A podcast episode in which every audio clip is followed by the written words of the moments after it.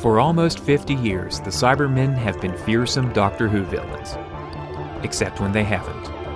And recent explicit efforts by Steven Moffat and Neil Gaiman to make them scary again haven't worked. It's time for a Cyberman intervention.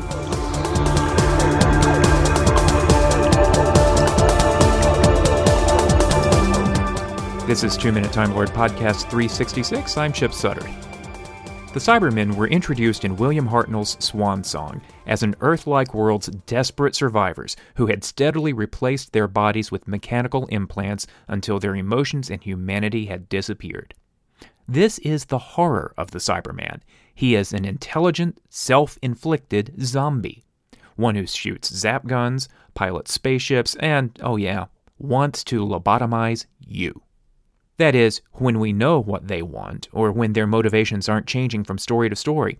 Over the years, the Cybermen, whether Kit Pedler's originals or Russell T Davies's offshoots, have sought to capture other beings to perpetuate their species, sought to forcefully upgrade humans in service to their programming by a madman, sought to gain an advantage during a series of cyber wars, or just generally sought to invade the Earth. Cybermen pretty consistently look cool. The modern suits are stylishly creepy, and their choreographed body language is intimidating. They are more intellectually horrifying than their rivals for fan affection, the Daleks. And yet, this lack of consistency is a real storytelling handicap compared to the Daleks, whose hate is as pure as it is simple to build a story around. What does a Dalek want? To kill you because he hates you. What does a Cyberman want? Well, first we need to build a story around that, because isn't wanting something an emotion? Nightmare in Silver pushed the ball forward a bit in making the Cyberman more technologically fearsome, but it didn't overcome a new series weakness that has been with us in every episode since the Age of Steel. Cybermen have become resistible. Yvonne Hartman, Miss Hartigan, Craig Owens, the Doctor himself, Danny Pink, each has been able to, in some way, retain their personality after being cyber converted.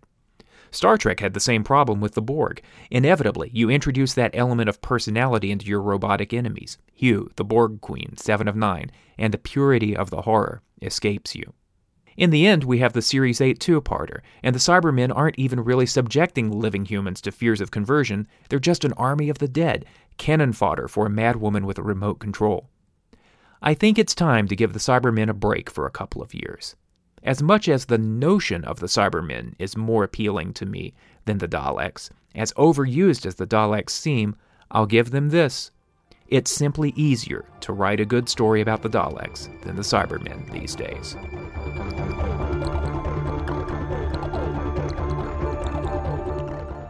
And that's 2 Minute Time Lord podcast number 366. More episodes are at twominutetimelord.com or on iTunes or your favorite podcatcher.